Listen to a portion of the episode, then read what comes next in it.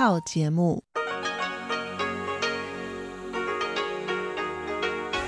ที่นี่สถานีวิทยุเรดิโอไต้หวันอินเตอร์เนชันแนล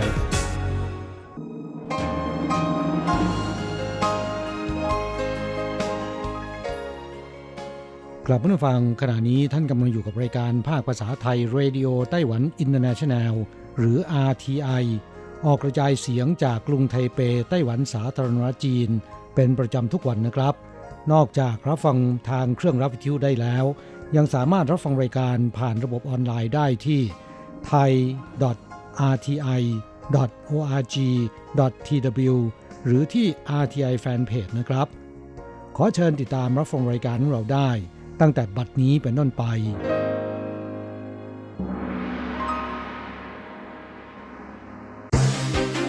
ลำดับแรก ขอเชิญติดตามรับฟัง ข่าวประจำวัน สวัสดีค่ะท่านผู้ฟังที่เคารพช่วงของข่าวจากรายการ Radio Taiwan International ประจำวันอังคารที่ 15 ตุลาคม ปีพุทธศักราช 2562 สำหรับข่าวไต้หวัน มีดิฉันอัญชันทรงพุทธเป็นผู้รายงานค่ะ หัวข้อข่าวมีดังนี้ปีที่แล้วคนไต้หวันมีรายได้เฉลี่ย 653,800 เหรียญไต้หวันต่อปี พบคนไต้หวันรอปลูกถ่ายอวัยวะ 1.28 หมื่นคน โรงพยาบาลซือจี้รณรงค์ให้ประชาชนบริจาคอวัยวะ รถไฟความเร็วสูงไต้หวันจัดโปรโมชั่นซื้อตั๋วรถไฟแถมฟรี รถเช่า 36 ชั่วโมง หัวเหรียญจัดกิจกรรมเก็บขยะชายหาดและใต้ทะเล อนุรักษ์ ระบบนิเวศ ลูกพลับผลไม้ฤดูใบไม้ร่วง ช่วยบำรุงเลือดและลดความอ้วน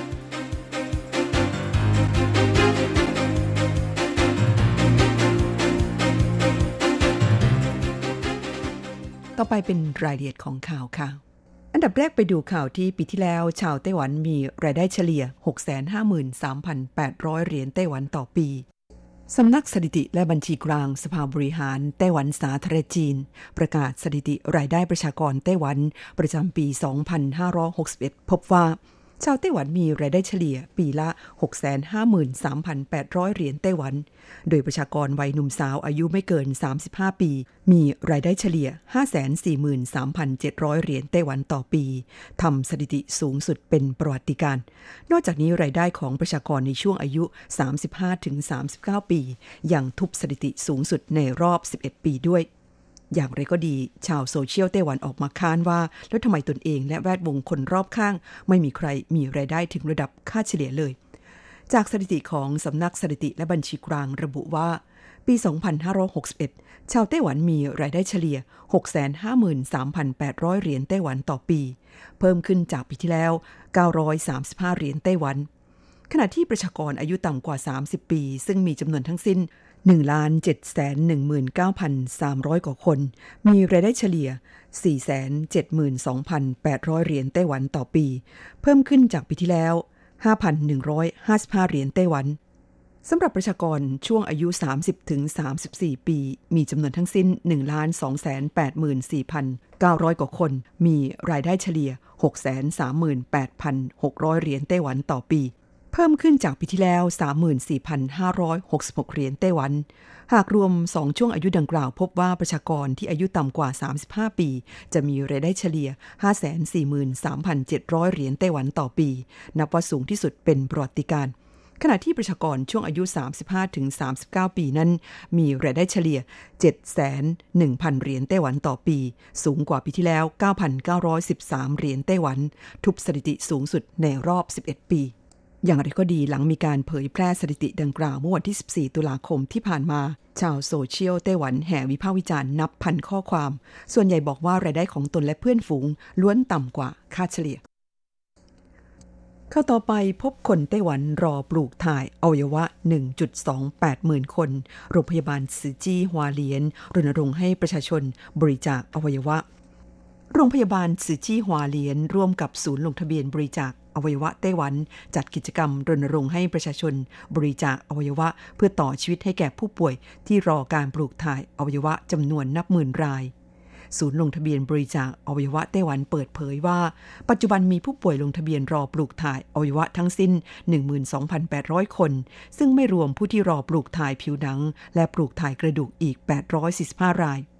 ด้านโรงพยาบาลซือจี้ฮวาเลียน เปิดเผยว่า ในปีนี้ทางโรงพยาบาลได้รับบริจาคอวัยวะ 10 ราย และได้ทำการผ่าตัดปลูกถ่ายอวัยวะให้แก่ผู้ป่วย 20 ราย แบ่งเป็นปลูกถ่ายหัวใจ 2 ราย ตับ 1 ราย ไต 3 ราย ปอด 1 ราย ลำไส้เล็ก 1 ราย และกระจกตาอีก 12 ราย นับได้ว่าเป็นการช่วยต่อชีวิต และต่อความสุขให้แก่ผู้คนที่รอคอยความหวังมาเป็นเวลานาน ถือเป็นการสร้างบุญกุศลอันยิ่งใหญ่ จึงขอเชิญชวนประชาชน ลงทะเบียนบริจาคอวัยวะ เพื่อนำไปปลูกถ่ายให้กับผู้ที่หมดหวังจากการรักษาด้วยทีอื่นอวัยวะจากหนึ่งร่าง สามารถนำไปช่วยชีวิตผู้ป่วยได้อีกหลายชีวิต ให้กลับมามีชีวิตใหม่ และมีคุณภาพชีวิตที่ดีขึ้นเข้าต่อไปรถไฟความเร็วสูงไต้หวันจัดโปรโมชั่นซื้อตั๋วรถไฟแถมฟรีรถเช่า 36 ชั่วโมง บริษัทรถไฟความเร็วสูงไต้หวันหรือ HSR แถลงในวันที่ 15 ตุลาคมศกนี้ว่า ได้จัดโปรโมชั่นพิเศษ ซื้อตั๋วรถไฟความเร็วสูงแถมฟรีรถเช่า ตั้งแต่วันนี้เป็นต้นไป จนถึงวันที่ 30 พฤศจิกายนนี้ โดยโปรโมชั่นดังกล่าวถือเป็นครั้งแรกในประวัติศาสตร์ บริษัทรถไฟความเร็วสูงไต้หวันยังเปิดเผยว่า ในช่วงฤดูใบไม้ร่วงปีนี้ ได้จัดโปรโมชั่นหลายแพ็กเกจ ในจำนวนนี้ที่พิเศษสุดและจัดเป็นครั้งแรก คือซื้อตั๋วรถไฟความเร็วสูง แถมฟรีรถเช่า โดยได้ร่วมมือกับบริษัทรถเช่าชื่อดังของไต้หวันสองราย ได้แก่คาพลัสและเหอไทยเพื่อเป็นการอำนวยความสะดวกให้แก่ผู้โดยสาร เมื่อลงจากรถไฟความเร็วสูง ก็สามารถขับรถเช่าไปเที่ยวต่อได้ทันที พร้อมยกตัวอย่างแพ็กเกจไทเปไทนาน 2 คน ไปกลับเพียงคนละ 2,700 เหรียญไต้หวัน แถมรถเช่าฟรี 36 ชั่วโมง ท่านที่สนใจสามารถสืบค้นรายละเอียดเพิ่มเติมได้ที่เว็บไซต์ของบริษัทรถไฟความเร็วสูงไต้หวันเข้าต่อไปฮวาเหลียนจัดกิจกรรมเก็บขยะชายหาดและใต้ทะเล อนุรักษ์ ระบบนิเวศ คุณผู้ฟังคะท้องทะเลเป็นแหล่งกำเนิดสิ่งมีชีวิตที่สวยงามมากมาย ปลาเล็กปลาน้อยที่ว่ายไปมาในทะเลทำให้ท้องทะเลเต็มไปด้วยสีสันและชีวิตชีวา แต่คุณทราบไหมคะว่า ท้องทะเลในปัจจุบันนี้กำลังจะถูกทำลายลงด้วยน้ำมือของมนุษย์ตาข่ายจับปลามากมายปกคลุมแนวปะการังทำให้เหล่าปะการังที่สวยงามขาดอากาศหายใจ และยังทำให้ลูกปลาจำนวนมากตายไป เพื่อฟื้นฟูระบบนิเวศใต้ทะเล กรมทรัพยากรน้ำกระทรวงเศรษฐการไต้หวันสาธารณจีน ได้จัดกิจกรรมเก็บขยะชายหาดและใต้ทะเล อนุรักษ์ระบบนิเวศ ในช่วงวันหยุดยาว เนื่องในโอกาสวันชาติไต้หวันที่ผ่านมา โดยอาสาสมัครได้ช่วยกันเก็บขยะริมชายหาดและใต้ทะเลที่หาดหนานปิน และฮวาเหรนเมืองฮวาเลียน คืนความสะอาดและสวยงามให้แก่ท้องทะเล นายเซี่ยหมิงชังผู้อำนวยการสำนักงานบริหารจัดการแม่น้ำแห่งที่ 5 กรมทรัพยากรน้ำกล่าวว่า กิจกรรมในครั้งนี้ถือเป็นการคืนความสะอาดและสวยงาม ให้แก่ชายหาดและท้องทะเล ซึ่งนับว่าได้ผลเป็นที่น่าพอใจ นอกจากนี้ยังหวังว่าจะช่วยปลุกกระแสการอนุรักษ์ ระบบนิเวศทางทะเล ในหมู่ประชาชนทั่วไป เพื่อร่วมกันคุ้มครองท้องทะเลที่สวยงาม ให้คงอยู่คู่ไต้หวันไปตราบชั่วนิรันดร์ ข้าต่อไปลูกพลับผลไม้ฤดูใบไม้ร่วงบำรุงเลือดและช่วยลดความอ้วนคุณผู้ฟังคะไต้หวันเข้าสู่ฤดูใบไม้ร่วงเต็มตัวแล้ว ผลไม้ที่ออกสู่ท้องตลาดในช่วงฤดูกาลนี้คือลูกพลับ หรือชื่อภาษาจีนคือชื่อจืซึ่งเป็นผลไม้ที่เหมาะกับผู้หญิงวัยเจริญพันธุ์ เนื่องจากอุดมไปด้วยธาตุเหล็ก วิตามิน A และ C ในปริมาณมากกว่าแอปเปิลเขียวถึง 10 เท่า พทย์แผนจีนและนักโภชนาการแนะนำว่า ผู้หญิงที่มีความดันต่ำเลือดน้อย หรือประจำเดือนเพิ่งผ่านไป ควรรับประทานลูกพลับเพื่อบำรุงโลหิต นอกจากนี้เนื่องจากลูกพลับยังอุดมไปด้วยสารอาหารจำพวกโปรตีนและคาร์โบไฮเดรตช่วยลดอาการอยากอาหาร อีกทั้งเส้นใยอาหารและกรดอินทรีย์ปริมาณมากในลูกพลับยังช่วยให้กระบวนการย่อยอาหารของกระเพาะและลำไส้ทำงานได้ดี รวมถึงช่วยกระตุ้นการเคลื่อนไหวของลำไส้ อีกทั้งกรดแทนนิกในลูกพลับ ยังช่วยลดอาการอักเสบ และลดการดูดซึมไขมันของร่างกาย ซึ่งทำให้ลดการสะสมของไขมันได้ด้วย อย่างไรก็ดีค่ะการกินลูกพลับ มีข้อควรระวังดังนี้ ประการที่ 1 หลีกเลี่ยงการรับประทานตอนท้องว่าง ประการที่ 2 หลีกเลี่ยงการรับประทานหลังทานกุ้ง ปูและหอย ควรเว้นไปทานในวันถัดไป เพราะกรดเทนนิตในลูกพลับ จะจับตัวกับโปรตีนที่ได้จากอาหารทะเลเหล่านี้ทำให้อาเจียน อาหารไม่ย่อยหรือท้องเสียได้ ประการที่ 3 หลีกเลี่ยงรับประทานหลังทานอาหารที่มีกากใยอาหารมาก ๆ ประการที่ 4 ไม่ควรทานลูกพลับที่ยังไม่สุก ประการที่ 5 ควรปอกเปลือกก่อนรับประทาน เพื่อลดการรับกรดเทนนิกที่อยู่ในเปลือกลูกพลับในปริมาณมาก ท่านผู้ฟังคะนั่นเป็นช่วงของข่าวไต้หวันสำหรับวันนี้รายงานโดยดิฉันอ่านชันทรงพุทธค่ะ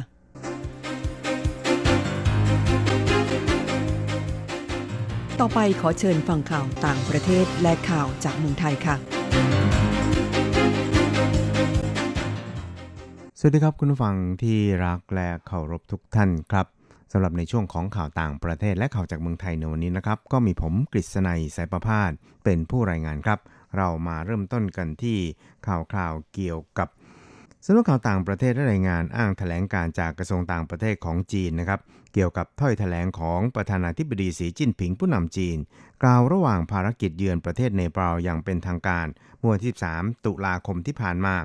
ระบุถึงใครก็ตามที่พยายามแบ่งแยกประเทศจีนจะต้องถูกบดขยี้ร่างกาย และป่นกระดูกเป็นปุ๋ยผงทุลีดิน ซึ่งมีการวิเคราะห์กันว่าถ้อยแถลงที่แข็งกร้าวของผู้นำจีนลักษณะนี้ไม่ค่อยจะเกิดขึ้นบ่อยครั้งนัก แม้ผู้นำจีนไม่เอ่ยชัดว่าหมายถึงพื้นที่ไหนโดยเฉพาะ แต่นักวิเคราะห์การเมืองระหว่างประเทศก็ตีความให้เข้าใจได้ว่า หมายถึงเขตบริหารพิเศษฮ่องกงซึ่งยังมีปัญหาการประท้วงต่อต้านรัฐบาลอย่างยืดเยื้อย่างเข้าเดือนที่ 5 แล้วครับ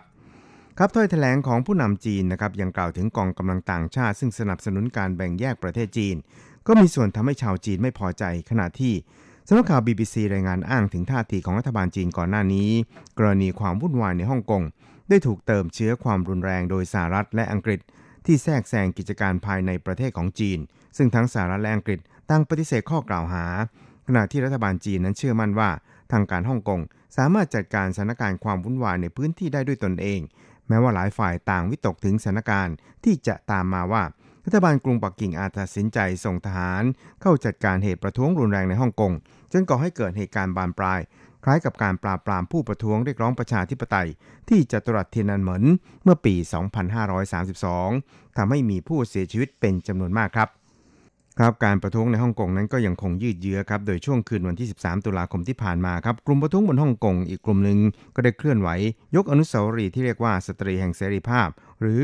Lady Liberty ความสูง 3 เมตรขึ้นไปตั้งบนภูเขาไลออนร็อกที่มีความสูง 500 เมตรเหนือระดับน้ำทะเล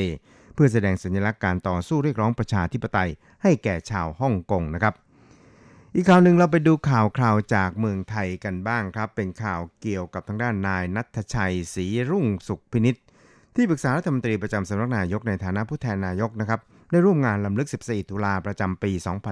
2562 ณ อนุสรสถาน 14 ตุลา 2516 แยกคอกวัวนะครับ โดยมีบุคคลสำคัญทางการเมืองไทย ผู้แทนพรรคการเมืองนิสิตนักศึกษาเข้าร่วมประมาณร้อยคนครับ โดยการจัดงานลำลึก 14 ตุลาคราวนี้จัดขึ้นในวาระครบรอบ 46 ปี แห่งเหตุการณ์ 14 ตุลา 2516 ซึ่งเป็นเหตุการณ์ที่มีความสำคัญอย่างยิ่งในประวัติศาสตร์การเมืองการปกครองของไทย เป็นวันสะท้อนเสตนารมณ์และแสดงพลังของนิสิตนักศึกษา และประชาชนที่เห็นคุณค่าของประชาธิปไตยว่า เป็นสิ่งจำเป็นอย่างยิ่งในการที่เราจะพัฒนาประเทศ ให้เจริญรุ่งเรืองทัดเทียมนานาอารยประเทศครับครับผู้แทนของท่านนายกครับได้วางพวงมาลาในนามของนายก เพื่อรวมลำลึกถึงผู้เสียสละในเหตุการณ์ 14 ตุลาและได้กล่าวสดุดีโดยมีเนื้อความตอนหนึ่งครับว่า เหตุการณ์ดังกล่าวก่อให้เกิดพัฒนาการของการมีส่วนร่วมของประชาชน อันถือเป็นรากฐานที่สำคัญของการปกครองในระบอบประชาธิปไตย อันมีพระมหากษัตริย์ทรงเป็นประมุข ดังนั้นทุกภาคส่วนควรระลึกถึง และนำบทเรียนจากเหตุการณ์ดังกล่าว มาเสริมสร้างให้การเมืองการปกครองของไทย เป็นไปเพื่อประโยชน์สูงสุดของประเทศชาติ และประชาชนเป็นสำคัญครับครับนอกจากนี้ยังมีประชาชนมาร่วมแสดงความอาลัยและลำลึกถึงวีรชน ในเหตุการณ์ 14 ตุลา และยังมีกิจกรรมการปาฐกถา การเสวนาทางการเมืองตลอดทั้งวันอีกด้วยครับ อีกข่าวหนึ่งเราไปดูเกี่ยวกับทางด้านการเกษตรครับ นายศักชัยอุ่นจิตติกุลนะครับประธานสถาบันอุตสาหกรรมเพื่อการเกษตร สภาอุตสาหกรรมแห่งประเทศไทยนะครับได้เปิดเผยกับว่าสถาบันได้เสนอให้กระทรวงเกษตรและสหกรณ์ประกาศนโยบายเกษตรปลอดภัย เป็นวาระแห่งชาติ เพื่อดำเนินการในระยะเร่งด่วน ก่อนก้าวสู่เกษตรอินทรีย์ใน 10 ปีข้างหน้า เพื่อช่วยยกระดับสินค้าเกษตรของไทย ให้ปลอดภัยจากสารปนเปื้อน และสามารถนำไปเป็นวัตถุดิบ เพื่อป้อนให้กับโรงงานแปรรูปอาหาร เพื่อส่งออกได้ ที่จะทำให้ประเทศไทยนั้นก้าวสู่ครัวโลกที่มีศักยภาพในอนาคตครับครับช่วงเราไปติดตามอัตราแลกเปลี่ยนระหว่างค่าเงินเหรียญไต้หวันกับเงินบาท แล้วก็เงินเหรียญสหรัฐกันครับ หากต้องการโอนเงินบาท 10,000 บาท ต้องใช้เงินไต้หวัน 10,000 กับ 270 เหรียญไต้หวัน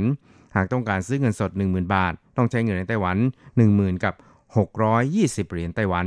ส่วนตาแลกเปลี่ยนระหว่างค่าเงินเหรียญไต้หวันกับเงินเหรียญสหรัฐในวันนี้นะครับ 1 เหรียญสหรัฐต้องใช้เงินเหรียญไต้หวัน 30.82 เหรียญไต้หวันแลกซื้อ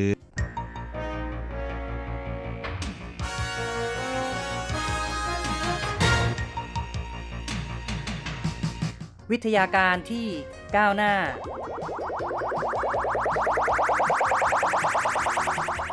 ชีวิตความเป็นอยู่ที่ทันสมัย อะไรที่ใหม่ ๆ ล้ำยุค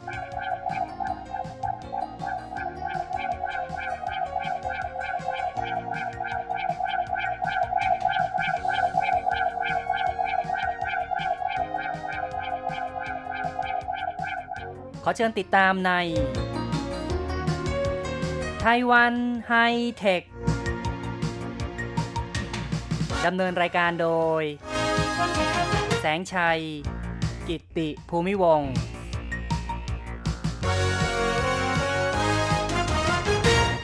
คุณผู้ฟังที่รักครับ พบกันอีกแล้วในไต้หวันไฮเทค ผมแสงชัยนะครับ ในครั้งนี้เราจะพูดกันถึงเรื่องของความคืบหน้าเกี่ยวกับการเปิดใช้งานคลื่นสื่อสารระบบ 5G กันครับ ทางการของไต้หวันนั้นกำลังจะเปิดประมูลคลื่นสื่อสารระบบ 5G ในวันที่ 10 ธันวาคม ซึ่งวันที่ 3 ตุลาคมที่ผ่านมานั้น ก็เป็นวันสุดท้ายของการเปิดรับเอกสารสำหรับผู้ที่ต้องการเข้าร่วมประมูลคลื่น ก็ปรากฏว่าแม่ขายโทรศัพท์ 5 ราย ในไต้หวัน ต่างมายื่นเรื่องกันพร้อมหน้า ปัจจุบันสภาพการบริการแม่ข่ายโทรศัพท์มือถือในไต้หวันนั้น ก็มีอยู่ 5 รายด้วยกัน ก็คือว่าผู้เล่นที่อยู่ในวงการหรือว่าผู้ให้บริการนั้นมีอยู่ 5 ราย เป็นขนาดค่อนข้างใหญ่ 3 ราย ได้แก่ Chunghwa Telecom Taiwan Mobile แล้วก็ FarEasTone นะครับ ซึ่งอีก 2 รายนั้นก็คือ Taiwan Star กับ Asia Pacific ค่อนข้างที่จะมาทีหลัง แล้วก็มีเครือข่ายที่น้อยกว่า ก็ต้องบอกว่าตลาดในไต้หวันนั้นมีการแข่งขันที่ดุเดือดนะครับ ประชากรในไต้หวันก็มีแค่ 23 ล้านคนเท่านั้น แต่ว่ามีผู้แข่งขันมีผู้เล่นนะครับ ในวงการแม่ขายโทรศัพท์มือถือเนี่ยก็มีมากถึง 5 รายทีเดียว แต่ละรายต่างก็ไม่ยอมอ่อนข้อแก่กันนะครับ การเปิดประมูล 5G ที่กำลังจะมีขึ้นในปลายปีนี้ ต่างก็ได้ยื่นเอกสารเข้าร่วมประมูลทั้งนั้น และดูเหมือนว่าแต่ละรายนั้นก็เตรียมความพร้อมกันอย่างเต็มที่ นายหลินกัวฟงรองผู้จัดการใหญ่ฝ่ายเทคโนโลยีของจงหวาเทเลคอม ซึ่งChunghwa Telecom นี่ก็ต้องถือว่าเป็นหมายเลขหนึ่งนะครับในด้านการบริการเครือข่ายโทรศัพท์มือถือ เพราะว่าถือหุ้นโดยรัฐบาลนะครับ กล่าวได้ว่า Chunghwa Telecom นี่ก็เป็นกึ่งรัฐวิสาหกิจ นายหลินกัวฟงรองผู้จัดการฝ่ายเทคโนโลยีของ Chunghwa Telecom ได้นำทีมไปยังคณะกรรมการสื่อสารแห่งชาติ ตั้งแต่วันสุดท้ายนะครับคือ 3 ตุลาคมเนี่ยได้ ยื่นเอกสาร 12 กล่องใหญ่เพื่อเข้าร่วมประมูลคลื่นระบบ 5G แล้วก็มีนักข่าวถามนะครับว่า Chunghwa Telecom นั้นจะประมูลคลื่น 5G ได้เต็มตามเป้าหมายคือ 100 เมกะเฮิรตซ์หรือไม่ครับ ซึ่งทาง Chunghwa Telecom ก็แบ่งรับแบ่งสู้ไม่กล้าที่จะพูดอย่างเต็มปากเต็มคำนะครับ เพราะฉะนั้นเนี่ยนายหลินกัวฟงก็เลยบอกว่า มีการตั้งเป้าหมายจะประมูลด้วยราคาที่เหมาะสมเพื่อให้ได้รับคลื่นที่เหมาะสม ก็ถือว่าไม่ได้คุยโวโอ้อวดนะครับ ว่าจะได้เต็มตามเป้าหมาย 100 เมกะเฮิรตซ์นะครับ ยังแบ่งรับแบ่งสู้ละก็คงจะได้คลื่นที่เหมาะสมนะทำนองนี้แหละนะครับ ซึ่งนายหลินโกฟงก็บอกด้วยว่าเมื่อได้รับการจัดสรรคลื่น 5G แล้วเนี่ย ก็จะรีบยื่นหนังสือโครงการธุรกิจ และแผนโครงการติดตั้งเครือข่าย และเมื่อผ่านการอนุมัติแล้ว ก็จะดำเนินการติดตั้งเครือข่ายในทันที มีการวางแผนว่า จะประมูลคลื่นที่มีความสุกงอม ก็หมายถึงว่าคลื่นที่มีคนใช้งานเยอะนะครับ เป็นคลื่นในระดับ 3.5 กิกะเฮิรตซ์ทั้งนี้ทั้งนั้นก็ต้องบอกว่าคลื่น 3.5 กิกะเฮิรตซ์นั้น เป็นคลื่นที่บรรดาผู้พัฒนา 5G ทั้งหลาย ใช้เป็นคลื่นหลักนะครับ อุปกรณ์ในเครือข่าย 5G แล้วก็เครื่องมือถือ ในระบบ 5G นั้นก็จะซับพอร์ตคลื่น 3.5 กิกะเฮิรตซ์เป็นหลัก ดังนั้นทาง Chunghwa Telecom ก็แถลงนะครับว่าคงจะเล็งเป้าหมายคลื่น 3.5 กิกะเฮิรตซ์ก่อน ส่วนเป้าหมายระยะเวลาการเปิดบริการระบบ 5G ของ Chunghwa Telecom นั้น นายหลินกัวฟงก็คาดว่าคงจะเริ่มบริการได้ปลายปีหน้านะครับ เพราะฉะนั้นก็ถือว่าปลายปีนี้เมื่อทางการของไต้หวันนั้นได้มีการจัดสรรคลื่นให้แก่แม่ข่ายโทรศัพท์มือถือต่างๆแล้ว ปีหน้า ก็จะเริ่มเป็นช่วงของการลงทุนนะครับในการติดตั้งเครือข่ายต่างๆ และคาดว่าช่วงครึ่งหลังของปี 2020 นะครับปีหน้าเนี่ยก็คงจะเริ่มมีบริการ 5G เข้าสู่ตลาดมากขึ้น ทางจงหวาเทเลคอมก็ถแถลงว่าในระยะแรกคงจะเป็นบริการแบบ B2B นะครับก็คือว่าการให้บริการระบบ 5G ในช่วงแรกนั้นก็เป็นการที่จะให้บริการต่อผู้ประกอบการ โดยหลักแล้วก็จะเป็นกิจการเกี่ยวกับเรื่องของโทรทัศน์นะครับ ก็คือการแพร่ภาพโทรทัศน์ในระบบ 4K ซึ่งก็เป็นภาพที่มีความคมชัดระดับสูง แล้วก็จะเน้นเรื่องของภาพแบบ AR VR ภาพหลายมิติ ภาพตื้นลึกหลายระดับนะครับ เพราะฉะนั้นการให้บริการคลื่น 5G ในระยะแรกก็คงเป็นเรื่องของการแพร่ภาพผ่านทางอินเทอร์เน็ตนะครับของระบบทีวีที่จะมีภาพที่ ให้ความรู้สึกตื่นตาตื่นใจมากขึ้น ทาง Chunghwa Telecom ก็ยังแถลงด้วยว่า หลังจากการวางเป้าหมาย ให้บริการแพร่ภาพระบบทีวี ในระยะแรกแล้ว ในช่วงต่อไปก็คงจะมีการประสานกับธุรกิจอื่น ๆ ทั้งในแนวตั้งแล้วก็ในแนวนอน พูดถึงเรื่องการเตรียมความพร้อมเกี่ยวกับการเข้าประมูลคลื่น 5G นั้น นอกจาก Chunghwa Telecom ก็ยังมีอีกหลายบริษัทนะครับ อีก 4 บริษัทนั่นก็คือทาง FarEasTone เนี่ย ก็มีการยื่นนะครับ เอกสารเพื่อประมูลระบบ 5G ตั้งแต่ก่อนตุลาด้วยนะครับ ตั้งแต่ปลายกันยายน และทางบริษัทก็แถลงเช่นกันว่า มีความพร้อมและก็มั่นใจที่จะได้รับการจัดสรรคลื่น 5G ที่เพียงพอและเหมาะสม ส่วนผู้ให้บริการแม่ข่ายยักษ์ใหญ่อีกรายหนึ่งก็คือTaiwan Mobile Taiwan Mobile ได้ยื่นเอกสารตั้งแต่ต้นตุลาคมเช่นกัน ส่วนอีก 2 รายที่มีเครือข่ายค่อนข้างเล็กอยู่ในขณะนี้ Asia Telecom ก็ได้ยื่นต้นเดือนตุลาคม อีกรายหนึ่งคือ Taiwan Star นะครับ ก็ยื่นเอกสารเหมือนกัน แล้วก็บอกว่ามั่นใจที่จะได้รับการจัดสรรคลื่น 5G ในการประมูลล็อตแรกนี้ แล้วก็บอกด้วยว่ามีการเตรียมเงินทุนไว้พร้อมถึง 17,500 ล้านเหรียญไต้หวัน สำหรับในการลงทุนเครือข่าย 5G แล้วก็มั่นใจว่าจะได้รับการจัดสรรคลื่นอย่างแน่นอน คุณผู้ฟังครับนี่ก็เป็นท่าทีนะครับ แล้วก็ความเคลื่อนไหวของแม่ข่ายโทรศัพท์มือถือ ในไต้หวันทั้ง 5 ค่าย ดูท่าต่างก็คงจะไม่ยอมลดลาวาศอกซึ่งกันและกันนะครับ คงจะเข้าร่วมประมูลคลื่น 5G กันอย่างค่อนข้างจะดุเดือดแล้วครับ ส่วนว่าจะเป็นอย่างไรนั้นก็คงต้องรอดูว่าในช่วงปลายปีนี้ คือตั้งแต่วันที่ 10 ธันวาคมนั้นก็จะ เริ่มเปิดประมูลคลื่น 5G ทางคณะกรรมการการสื่อสารหรือว่า NCC ของไต้หวันนั้น ก็ได้แถลงว่ากำลังเร่งตรวจสอบเอกสารโดยเร็ว จากนั้นก็จะมีการดำเนินการขั้นตอนชี้แจง กฎระเบียบการประมูล แล้วจึงจะเริ่มประมูล 10 ธันวาคม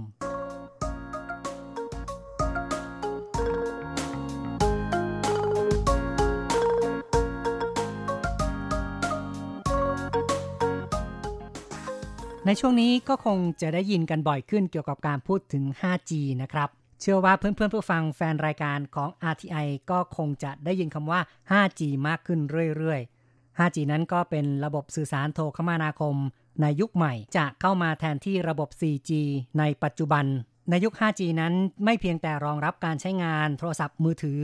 แต่จะรวมถึงการให้บริการอุปกรณ์ทุกชนิดที่เชื่อมต่อระหว่างกันด้วยอินเทอร์เน็ต หรือว่า IoT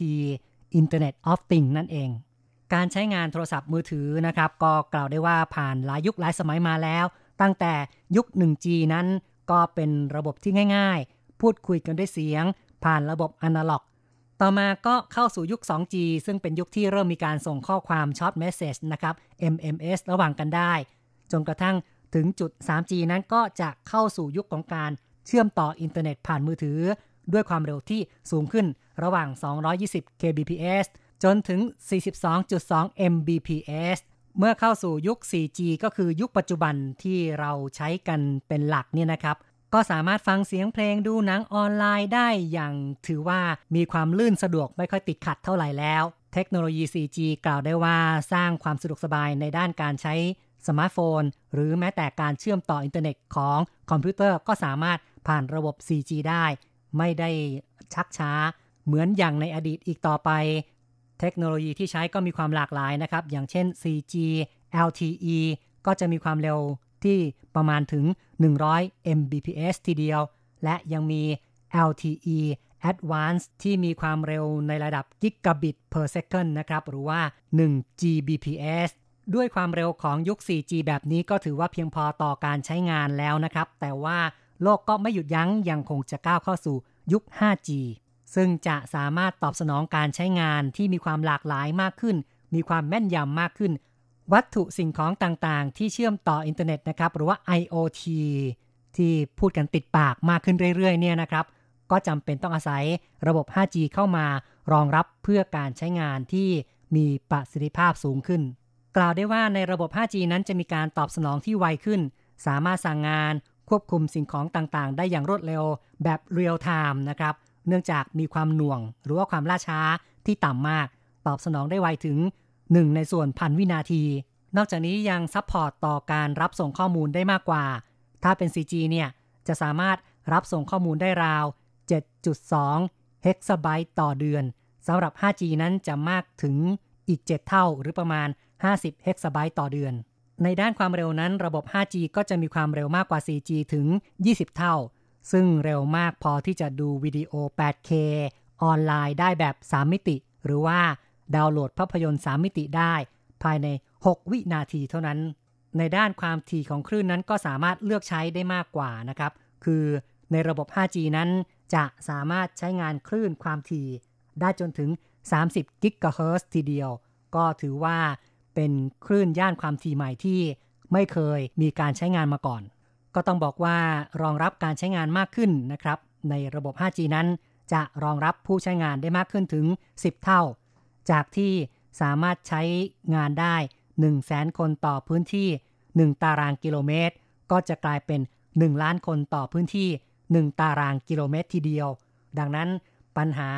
เวลาไปร่วมกิจกรรมที่มีคนไปมากๆ ไม่สามารถใช้เครื่องมือถือได้นี่ ก็จะสามารถแก้ปัญหานี้ได้นะครับ ต่อไปแม้ว่ามาเป็นล้านคนเนี่ยก็ยังสามารถใช้โทรศัพท์มือถือ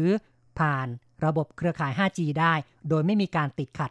คุณสมบัติหลักที่เด่นชัดของ 5G ก็คือเรื่องที่ว่าคุณภาพการรับชมภาพ รับชมวิดีโอ การเล่นเกมออนไลน์ ก็จะสามารถได้สัมผัสกับคุณภาพของภาพที่มีความคมชัด มีความรวดเร็วเทียบเท่ากับการใช้ fiber optic หรือว่าโครงข่ายใยแก้วนำแสง นอกจากนี้การใช้งานใช้ข้อมูลในระบบ cloud นั้น ไม่ว่าจะเป็นแบบรูปภาพ วิดีโอ ก็จะสามารถเชื่อมต่อระหว่างกันได้แบบ real-time เชื่อมต่อกันแบบทันที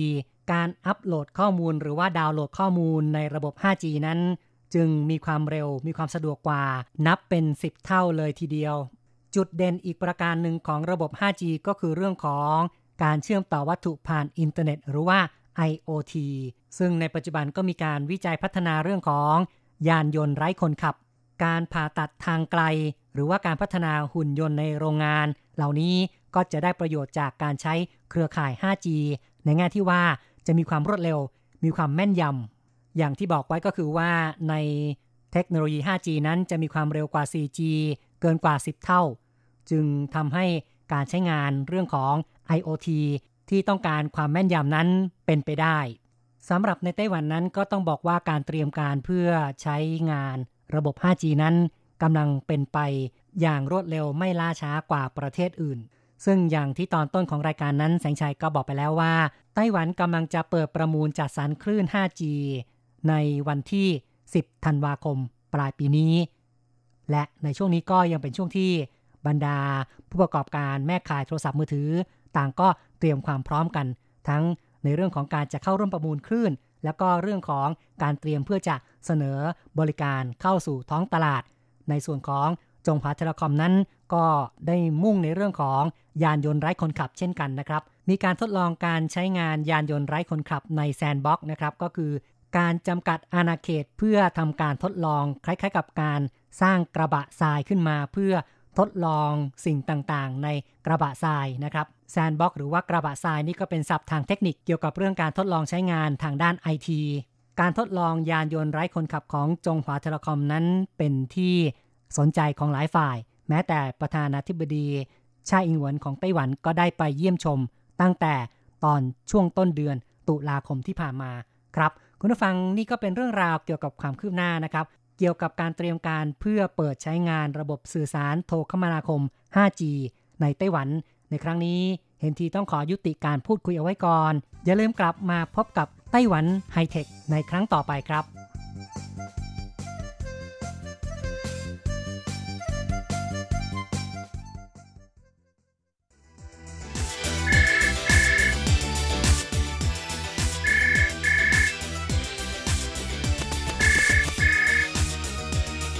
ที่นี่มีเรื่องราวมากมาย ที่นี่มีสิ่งที่น่าสนใจ เราเชื่อว่าที่นี่มีสิ่งที่คุณอยากรู้ อยากเห็น อยากสัมผัส ที่นี่ไต้หวัน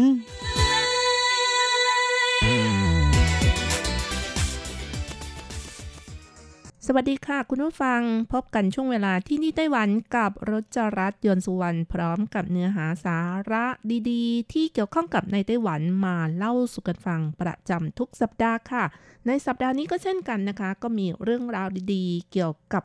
ธุรกิจการผลิตซีอิ๊วแบบเก่า แต่ว่าประยุกต์ใช้เทคโนโลยีเพื่อเพิ่มยอดขายมาเล่าสู่กันฟังค่ะ โดยเฉพาะอย่างยิ่งนะคะ ธุรกิจอาทิตย์อัสดงอย่างการหมักซีอิ๊วด้วยแรงงานฝีมือนั้น นับวันจะมีการสืบทอดการผลิตน้อยลงไปเรื่อยๆ ค่ะ อย่างไรก็ตามหลังจากที่ผู้บริโภคให้ความสำคัญเกี่ยวกับความปลอดภัยในเรื่องของอาหารการกินแล้วนะคะ ก็ทำให้ธุรกิจนี้กลับได้รับกระแสนิยมอีกครั้ง แต่จะทำยังไงให้ผู้บริโภคไว้วางใจว่าซีอิ๊วที่ผลิตหรือหมักนั้นทำมาจากวัตถุดิบธรรมชาติ ไม่มีการเติมแต่งกลิ่นสีหรือเพิ่มสารรสชาติใด ๆ และเพื่อทำให้ผู้บริโภคมีความไว้เนื้อเชื่อใจมากยิ่งขึ้นนะคะ ก็ด้วยการเก็บข้อมูลผ่านบล็อกเชนที่ไม่สามารถเปลี่ยนแปลงได้ ซึ่งก็เป็นวิธีการแก้ปัญหาได้ค่ะ ชาวจีนนะคะ รู้จักการใช้ถั่วเหลืองมาหลายพันปี มีการหมักซีอิ๊วเต้าเจี้ยวกันมานาน จนถึงสมัยราชวงศ์ซ่งซีอิ๊วจึงเริ่มเป็นที่นิยมทุกครัวเรือน จนทำให้ซีอิ๊วนั้นกลายเป็นสิ่งจำเป็นในครัวของคนจีนหนึ่งในเจ็ดด้วยนะคะ ซึ่งเจ็ดอย่างนี้ก็ประกอบไปด้วยข้าว น้ำมัน เกลือ น้ำส้มสายชู ชา ฟืน และซีอิ๊วค่ะ สำหรับการหมักซีอิ๊วแบบดั้งเดิม หรือหมักแบบโบราณนั้นก็ต้องเรียงโอ่งซีอิ๊วตากแดด ปรับสภาพไปตามฤดูกาลที่มีลมหรือแสงแดดนะคะ เพื่อให้ถั่วดำที่อยู่ในโอ่งนั้นทำปฏิกิริยากับเชื้อราหมักอาหารและเกลือหยาบ การหมักซีอิ๊วด้วยวิธีการธรรมชาติแบบนี้ก็ต้องใช้เวลาอย่างน้อย 180 วัน หรือประมาณ 6 เดือนนั่นเองนะคะ อันนี้อย่างน้อยนะคะ บางสูตรนี้อาจจะมากกว่านี้ค่ะ จึงทำให้ซีอิ๊วที่ได้นั้นมีกลิ่นมีกลิ่นหอมจากวัตถุธรรมชาติ มีกลิ่นหอมของถั่วที่เข้มข้นรสหวานกลมกล่อมนะคะ งานหมักซีอิ๊วแบบดั้งเดิม ถือว่าเป็นงานที่มีความซับซ้อนมากเลยทีเดียวค่ะ เริ่มตั้งแต่การล้างถั่วนึ่งถั่ว กระบวนการหมักเชื้อรา การอบการล้าง และเมื่อใส่ในโอ่งแล้วนะคะ ก็ต้องรู้เทคนิคการกวนให้ ทุกอย่างเข้าด้วยกัน ซึ่งที่ผ่านมานั้นกระบวนการหมักก็ต้องอาศัยประสบการณ์ของผู้หมักที่มีความชำนาญค่ะ แม้กระทั่งการหมักเชื้อราที่ใช้หมักถั่วนั้นก็ต้องทำเอง และเชื้อราจะต้องเตรียมอยู่ในรูปของโคจิ หรือที่เรียกกันว่ากล้าเชื้อนะคะ ซึ่งเป็นหัวเชื้อที่ใช้ในการหมักโดยเฉพาะ ค่ะ คุณผู้ฟังคะพูดถึงเรื่องของเชื้อราในการหมักซีอิ๊วแล้วก็ขอขยายความเพิ่มอีกนิดนึงนะคะ เชื้อราที่ใช้ในการหมักซีอิ๊วนี้ ชื่อทางการว่า เชื้อราแอสเพอร์จิลัสนะคะ ใช้ประโยชน์ในการหมักอาหาร โดยรานี้จะนิยมใช้ในอาหารจีนและอาหารญี่ปุ่นสำหรับการใช้ในกระบวนการหมักซีอิ๊วจากถั่วเหลือง โดยเตรียมอยู่ในรูปของโคจิ ซึ่งเป็นหัวเชื้อที่ใช้เพื่อการหมัก ซึ่งในส่วนของกระบวนการหมักเชื้อนี้ก็ยังใช้กับกระบวนการของการเปลี่ยนแป้งให้เป็นน้ำตาลในข้าวและธัญพืชนะคะ ซึ่งความสำคัญเหล่านี้นะคะ ไม่เพียงแต่สำหรับใช้ในกระบวนการผลิตสาเก แต่ยังใช้ในการทำโคจิ มิโซะซอสถั่วเหลือง และส่วนประกอบอื่น ๆ ของอาหารญี่ปุ่นพื้นบ้านแบบดั้งเดิมซะด้วยค่ะ ค่ะคุณฟังคะในความเป็นจริง 300 กว่าปีก่อนคริสตกาลโคจิถูกนำมาใช้ครั้งแรกในพิธีกรรมแห่งราชวงศ์โจวที่ประเทศจีน เป็นเหตุการณ์สำคัญที่นำมาซึ่งการพัฒนาความก้าวหน้าทางด้านอาหารของคนจีนค่ะทำให้เกิดกรอบแนวคิดสำหรับ 3 เครื่องปรุงสำคัญที่หมักจากถั่วเหลือง ซึ่งก็คือซีอิ๊วและมิโซะนั่นเองค่ะ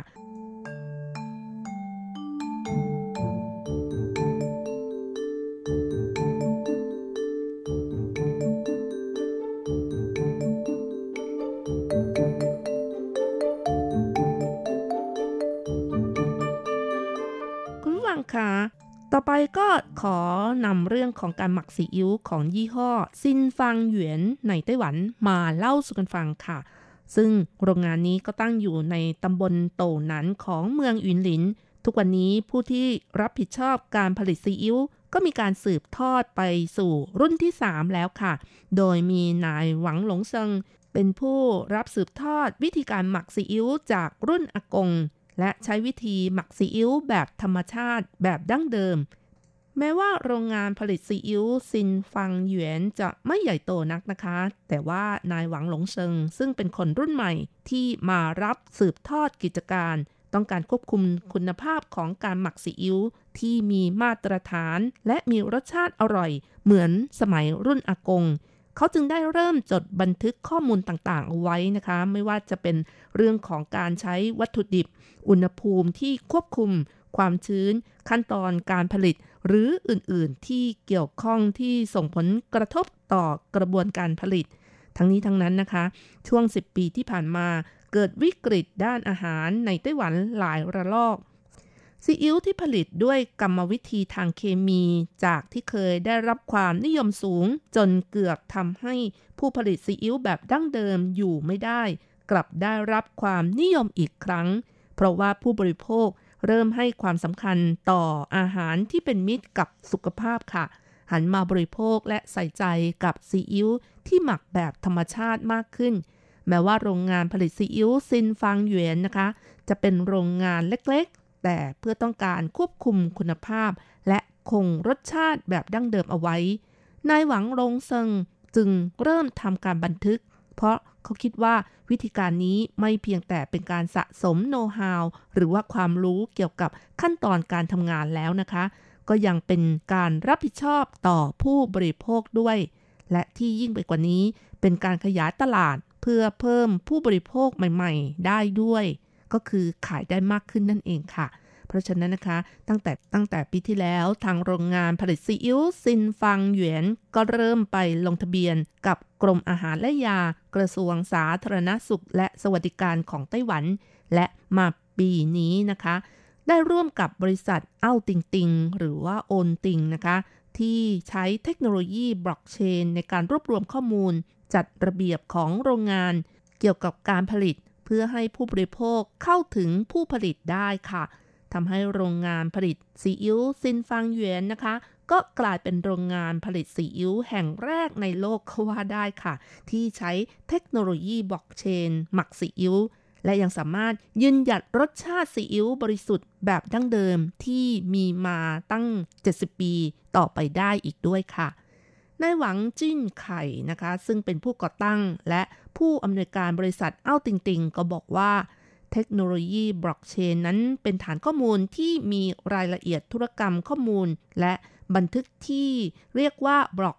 บล็อกเหล่านี้ก็มีความน่าเชื่อถือแบบไม่เปลี่ยนแปลง เช่น ข้อมูลในบล็อกนั้นไม่สามารถเปลี่ยนแปลงได้ทำให้มีความปลอดภัยสูง มีความน่าเชื่อถือยกยกตัวอย่างนะคะ ถ้าโรงงานผลิตซีอิ๊วซินฟังหยวน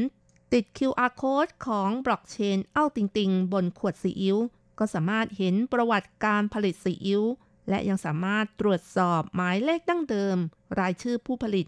วัตถุดิบที่ใช้ในการผลิต ตลอดจนปริมาณการผลิต สถานที่หมักซีอิ๊ว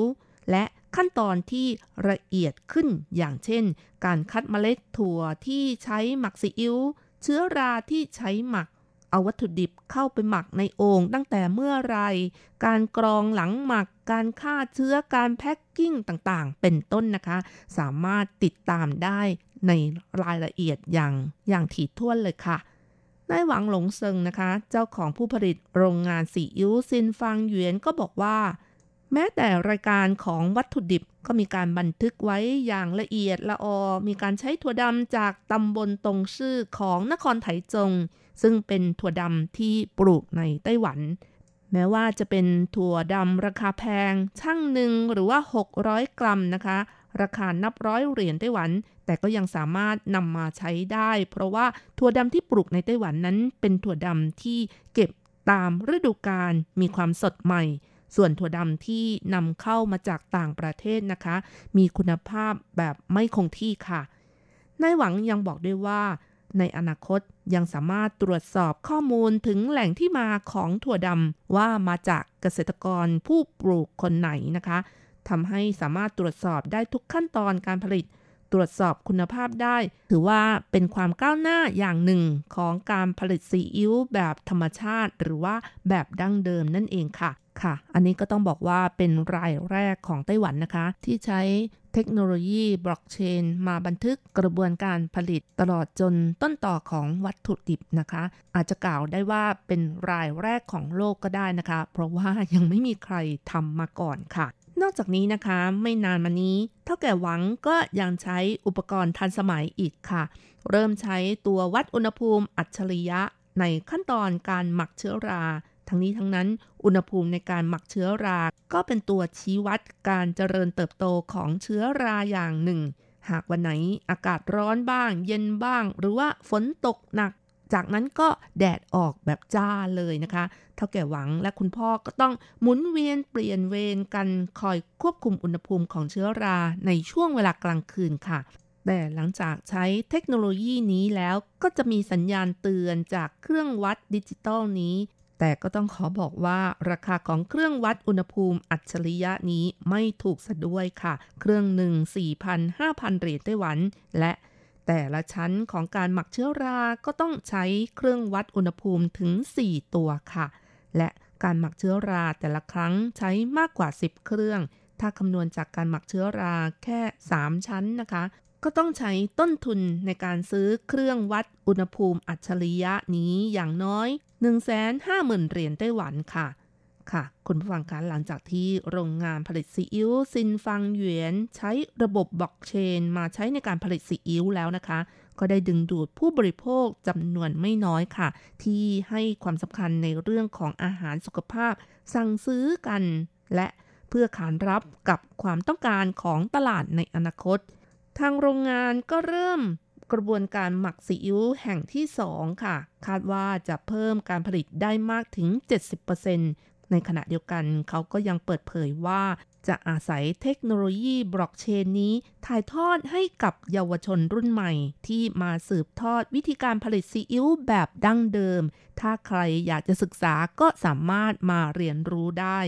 และการผลิตซีอิ๊วแบบดั้งเดิม ก็บอกได้ว่าเป็นงานที่ซับซ้อนและยุ่งยากพอสมควรนะคะ ในอดีตนั้นต้องอาศัยประสบการณ์ของผู้ทำโดยเฉพาะ แต่หลังจากที่หวังหลงเซิง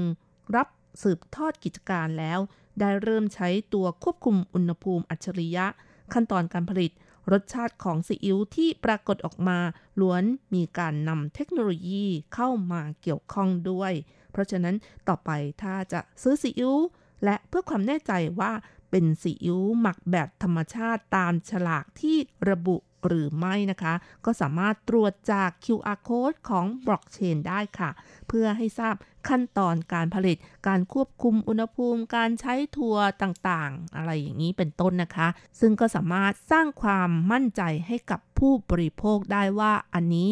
เป็นการทำมาจากวัตถุดิบธรรมชาติจริง ๆ เป็นวิธีการหมักแบบ ดั้งเดิมจริง ๆ นะคะ เมื่อผู้บริโภครู้ว่าสิ่งนี้ปลอดภัยก็มีการสั่งซื้อกันมากขึ้นทำให้ยอดขายของซีอิ๊วมากขึ้นอีกด้วยค่ะเอาละค่ะ คุณผู้ฟังเวลาของรายการหมดลงอีกแล้วนะคะ อย่าลืมนะคะ กลับมาติดตามเรื่องราวดีๆ ในช่วงเวลาที่นี่ไต้หวันกับรจรัสได้ใหม่ สัปดาห์หน้า เวลาเดียวกันสำหรับวันนี้ ขอให้ทุกท่าน มีสุขภาพแข็งแรง มีความสุขนะคะ สวัสดีค่ะ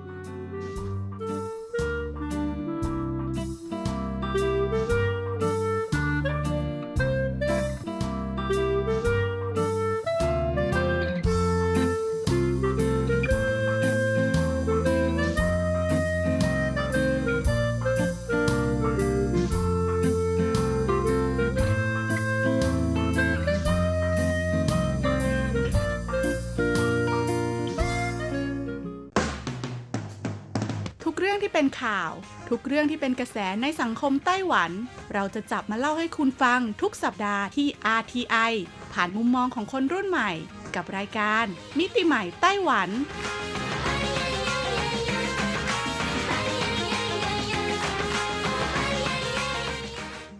สวัสดีค่ะ คุณผู้ฟัง RTI ที่เคารพทุกท่านขอต้อนรับเข้าสู่รายการมิติใหม่ไต้หวันค่ะ รายการที่จะนำเสนอเรื่องราวดีๆ ที่เกิดขึ้นในไต้หวันนะคะดำเนินรายการโดยดิฉันดีเจยุ้ยมณพรชัยบุตรค่ะ ต้องบอกเลยนะคะว่าสิ้นสุดไปแล้วค่ะ กับงานเฉลิมฉลองวันชาติไต้หวันนะคะ ซึ่งเกิดขึ้นเมื่อวันที่ 10 ตุลาคมที่ผ่านมานั่นเองค่ะ หากใครได้ติดตามนะคะ เรื่องราวบน Facebook หรือว่าเว็บไซต์ของ RTI Fanpage นะก็คงจะได้เห็นแล้วล่ะค่ะว่าปีนี้ RTI ของเรานะคะ มีการแปล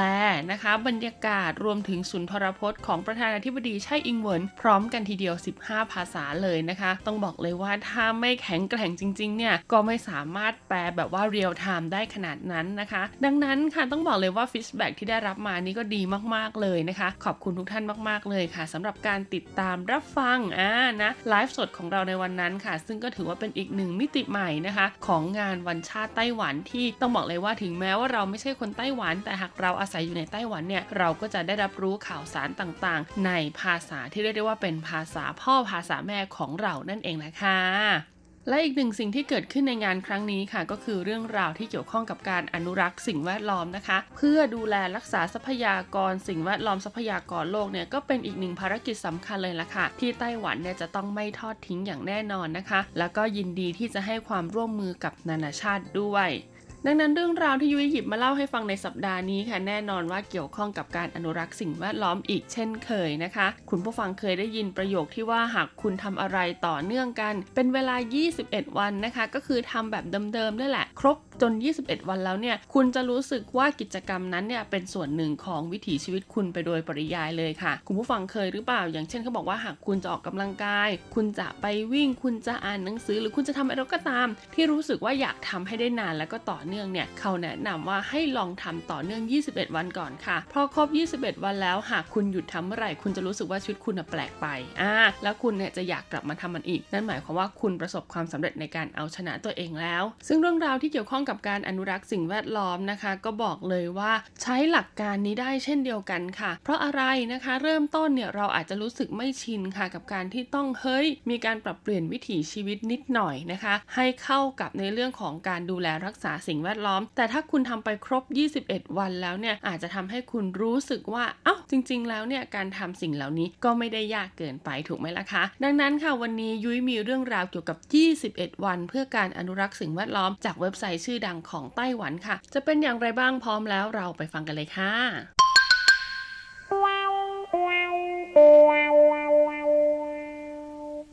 สำหรับเรื่องราวที่ยุ้ยนำมาบอกเล่าให้ฟังในสัปดาห์นี้นะคะ เป็นวิธีการปฏิบัติตัว 21 วันค่ะ เพื่อที่จะทำให้เราเนี่ยกลายเป็นคนที่ใส่ใจ แล้วก็อนุรักษ์สิ่งแวดล้อม หรือว่าเรียกง่าย ๆ ก็คือมี Green Life ค่ะ มีวิถีชีวิตสีเขียวนั่นเองนะคะ ซึ่งเรื่องราวนี้ค่ะยุ้ยนำมาจากเว็บไซต์ 21 นะคะ day of green greenwy com tw ค่ะ ซึ่งเว็บไซต์นี้นะคะ คุณสามารถเข้าไปลงทะเบียนนะคะ เพื่อร่วมทำกิจกรรมหรือว่าทาเลนต์ที่เกี่ยวข้องกับการอนุรักษ์สิ่งแวดล้อมกับเขาได้ค่ะ หรือหากคุณไม่อยากเข้าไปนะคะ คุณก็สามารถเข้าไปศึกษาวิธีการนะคะ ในการดำเนินชีวิตอย่างไร ให้วิถีชีวิตของเราเนี่ยสอดคล้องนะคะ กับการอนุรักษ์สิ่งแวดล้อมก็ได้ด้วยเช่นเดียวกันค่ะ ซึ่งตอนนี้นะคะก็มีผู้กดเข้าไปลงทะเบียนเนี่ยมากกว่า 1 0 0 0 0แสนคนแล้วล่ะค่ะ โดยเขาตั้งเป้านะคะว่าภายในปี 2020 ค่ะ จะต้องมีคนที่เข้าไปร่วมลงทะเบียนกับเขาเนี่ยมากกว่า 1 ล้านคนอย่างแน่นอน ดังนั้นค่ะหากคุณนะคะอาจจะไม่สะดวกลงทะเบียนนะ แต่ว่าคุณเนี่ยอยากเป็นส่วนหนึ่งของการดูแลรักษาสิ่งแวดล้อม และอยากให้วิถีชีวิตของคุณเนี่ยช่วยทำให้สิ่งแวดล้อมเนี่ยดีขึ้นดีขึ้นไปเรื่อยๆนะคะ เรามาดูกันดีกว่าค่ะว่า 21 day 21 วัน เกี่ยวกับการอนุรักษ์สิ่งแวดล้อมของเขาเนี่ยมีวิธีการอะไรบ้าง อันแรกค่ะเขาบอกว่าข้อที่1นนะคะ หากคุณเดินไปแล้วพบต้นไม้ค่ะ ให้กล่าวขอบคุณต้นไม้นะคะ เพราะว่าต้นไม้อย่างที่เราทราบกันดีค่ะ ว่าช่วยผลิตออกซิเจน ช่วยฟอกอากาศเสียๆให้กับโลกใบนี้นะคะ ดังนั้นคำว่าคุณจะเจอต้นไม้กี่ต้นนะ ต้นเล็กต้นใหญ่ทุกต้นล้วนมีคุณค่า แล้วก็ล้วนให้ประโยชน์กับมนุษย์เราทั้งสิ้นวันที่ 2 ค่ะก็คือคุณนะคะจะออกเดินทางท่องเที่ยวและทำกิจกรรมทั้งวันกับกระเป๋าช้อปปิ้งแบ็คค่ะ หรือว่าถุงรักโลกนั่นเองนะคุณผู้ฟังจะเป็นถุงจากอะไรก็ได้นะคะ แต่วันนั้นทั้งวันเนี่ยคุณจะต้องไม่พกพลาสติกนะ วันที่ 3 ค่ะ วันนี้เราจะทานข้าวเม็ดสุดท้ายให้หมดนะคะ ใครที่เคยกินอาหารแบบว่ากินทิ้งกินขว้างค่ะ ลองดูนะคะ ว่าวันที่ 3 ของคุณเนี่ย คุณลองทานข้าวเม็ดสุดท้ายให้หมดดูไม่แน่ คุณอาจจะได้ความรู้สึกอะไรบางอย่างขึ้นมาก็ได้ วันที่ 4 ค่ะเขาบอกว่าเราจะเปิดตู้เสื้อผ้า และหยิบเอาเสื้อผ้าเก่าๆของเราที่เรารู้สึกว่ามันเคยสวยมากๆเนี่ยกลับมาสวมใส่อีกครั้ง แล้วก็ลดการซื้อเสื้อผ้าใหม่ๆ เติมเข้าไปในตู้เสื้อผ้าค่ะ เพราะว่ากระบวนการการผลิตเสื้อผ้าเนี่ยย่อมส่งผลต่อการทำลายสิ่งแวดล้อมอย่างแน่นอนวันที่ 5 ค่ะ วันนี้เราจะไม่ใช้ในส่วนของสเปรย์หรือว่าครีมบำรุงผมทุกอย่างเลยค่ะ ลองดูว่าถ้าคุณไม่ใช้เนี่ย คุณก็อาจจะช่วยลดในส่วนของขยะที่จะเกิดมาพร้อมกับเครื่องสำอางหรือว่าครีมบำรุงผมเหล่านี้ก็ได้ วันที่ 6 ค่ะ เขาบอกว่าวันนี้นะคะ คุณลองไปพิจารณาเสื้อผ้าในตู้เสื้อผ้าของคุณดูค่ะ ว่าวัตถุดิบนะคะที่เขานำมาใช้ทำตู้เสื้อผ้าเนี่ยเป็นวัตถุดิบมาจากอะไร แล้วก็เป็นวัตถุดิบที่เป็นอันตรายต่อโลกใบนี้หรือเปล่าวันที่ 7 นะคะเขาบอกว่าวันนี้เนี่ยให้คุณเลิกนิสัยค่ะ ที่ซื้อของโดยไม่จำเป็นเข้ามาในบ้าน วันที่ 8 ค่ะ หลังจากที่คุณรับประทานอาหารกลางวันเสร็จแล้วค่ะ เขาบอกให้คุณนำเอาขยะนะคะ ที่เกิดขึ้นจากการรับประทานอาหารกลางวันเนี่ยมารวมกันบนโต๊ะค่ะ แล้วดูสิคะว่าในแต่ละมื้อกลางวันของคุณเนี่ยก่อให้เกิดขยะอะไรบ้างนะคะ นอกจากคุณเนี่ยจะเห็นปริมาณขยะที่มากแล้ว คุณอาจจะต้องช่วยในการแยกขยะด้วยแม้จะเป็นเรื่องเล็กๆ น้อยๆก็ตาม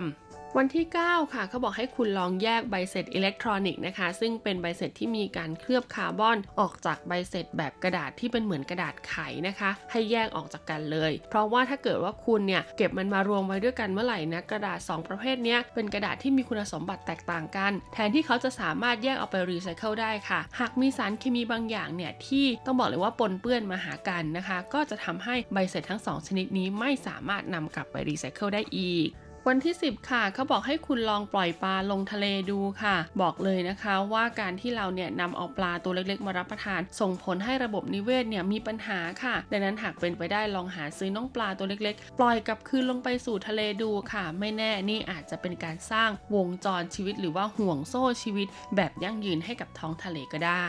วันที่ 11 ค่ะ เขาบอกให้คุณนะคะ ลองสวมเสื้อผ้าที่ป้องกันแสงแดดได้ค่ะ หรือว่าใช้อุปกรณ์ป้องกันแสงแดดอย่างเช่นร่ม เสื้อคลุมต่างๆนะคะ ซึ่งนะคะจะช่วยให้คุณเนี่ยลดการใช้ผลิตภัณฑ์จำพวกครีมกันแดดค่ะ รวมถึงลดปริมาณขยะที่เกิดขึ้นหลังจากใช้ผลิตภัณฑ์เหล่านี้แล้ว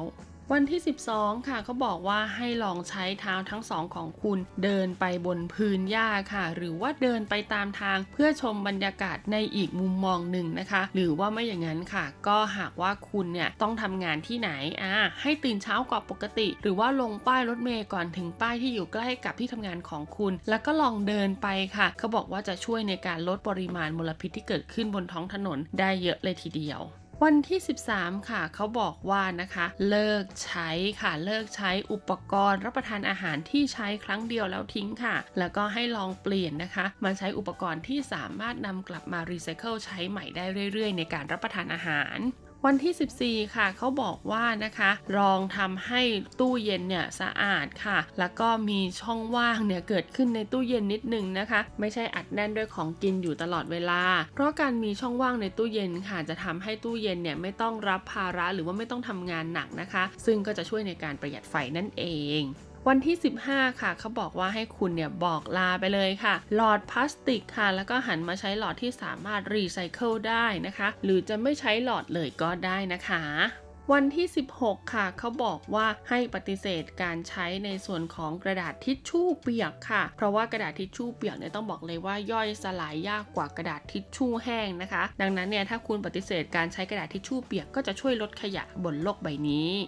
วันที่ 17 ค่ะเขาบอกว่าให้ดึงปลั๊กไฟในบ้านออกให้หมดก่อนนอนค่ะ ไม่ควรเสียบไว้แม้กระทั่งปลั๊กสำหรับชาร์จแบตโทรศัพท์นะคะ นั่นก็เพราะว่าจะช่วยในส่วนของการประหยัดพลังงานไฟฟ้านั่นเอง วันที่ 18 ค่ะ หากคุณไปดื่มเครื่องดื่มนะคะ แล้วก็ใช้แก้วกระดาษค่ะ คุณลองดูสิคะว่าแก้วกระดาษของคุณเนี่ยผ่านการรีไซเคิลแบบไหน อ่า นะ ถ้าคุณรู้สึกว่ามันไม่ได้ผ่านการรีไซเคิลแบบถูกต้อง หรือว่ากลายเป็นขยะโดยที่ไม่สามารถนำกลับไปรีไซเคิลได้ คุณต้องคิดแล้วนะคะ ว่าคุณจะกำจัดแก้วกระดาษพวกนี้ยังไง หรือจะปฏิเสธการใช้แก้วกระดาษไปเลย วันที่ 19 ค่ะ ให้คุณเดินไปถามเพื่อนนะคะว่ากระเป๋าเพื่อการอนุรักษ์สิ่งแวดล้อมเนี่ยมันช่วยในการอนุรักษ์สิ่งแวดล้อมจริงหรือเปล่าอ่าหลายๆคนอาจจะสงสัยว่าทำไมนะคะ ต้องไปถาม แล้วมันมีจริงเหรอกระเป๋าอนุรักษ์สิ่งแวดล้อมต้องบอกเลยว่าไม่มีหรอกค่ะ แต่เพียงแค่ว่าเราต้องการให้คุณเนี่ยเริ่มการสนทนากับคนรอบๆตัว ที่เกี่ยวข้องกับเรื่องราวของการอนุรักษ์สิ่งแวดล้อมนั่นเอง วันที่ 20 ค่ะเขาบอกว่าวันนี้ให้คุณลองนะคะ ไม่ซื้อน้ำดื่มค่ะ และคุณจะทำยังไงล่ะคะ คุณก็จะต้องพกแก้วน้ำเพื่อไปเติมน้ำดื่มนอกบ้านนั่นเองค่ะ ลองดูว่าถ้าคุณไม่ซื้อน้ำดื่ม 1 วันเนี่ย นอกจากคุณจะประหยัดเงินได้แล้ว คุณยังลดการก่อให้เกิดขยะบนโลกใบนี้ไปได้อีกเท่าไหร่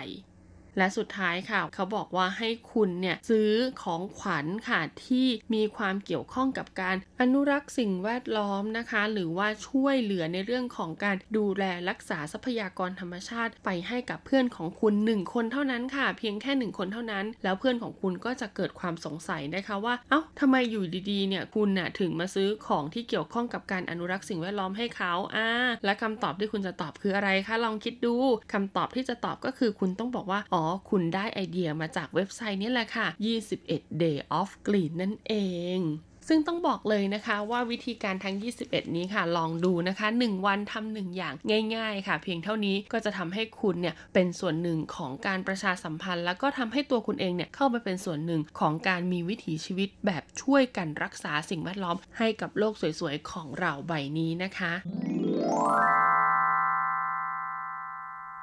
สำหรับช่วงเปิดโลกกิจกรรมในสัปดาห์นี้ค่ะ ยุ้ยมีกิจกรรมดีๆ ที่จะเกิดขึ้นนะคะ ต้องบอกเลยว่าไม่ได้เกิดขึ้นเฉพาะที่กรุงไทเปเท่านั้นแต่มีที่อื่นด้วย แต่เป็นกิจกรรมอะไรค่ะ งานนี้มีชื่อว่า Art t a i p e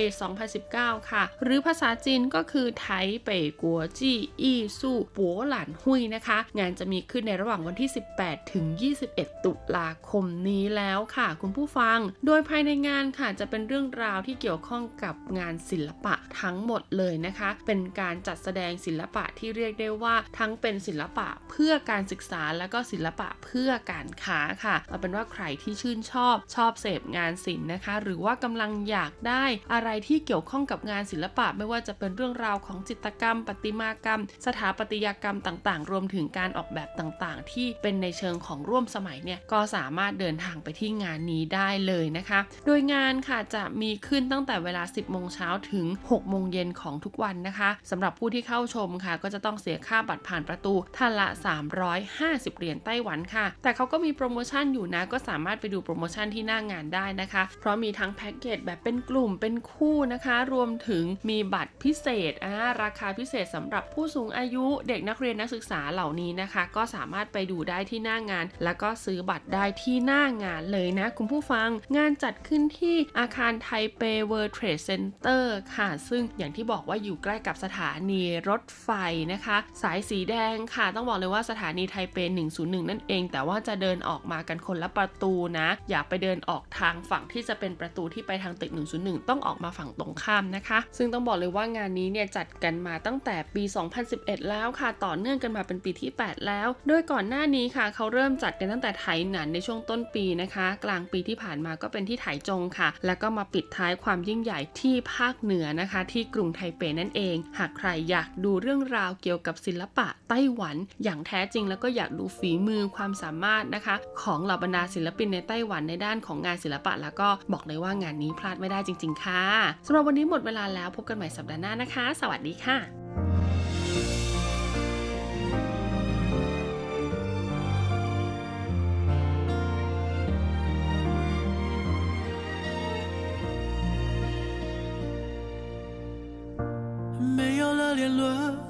爱的生活，我倒是听别人说，说你怎么了，说你怎么过，放不下的人是我。人多的时候就待在角落，就怕别人问起我。你们怎么了？你低着头护着我，连抱怨都没有。电话开始多，从不对我说不喜欢一个人生活。离开我以后，要我好好过，怕打扰想自由的我。都这个时候，你还在意着别人是怎么怎么看我的？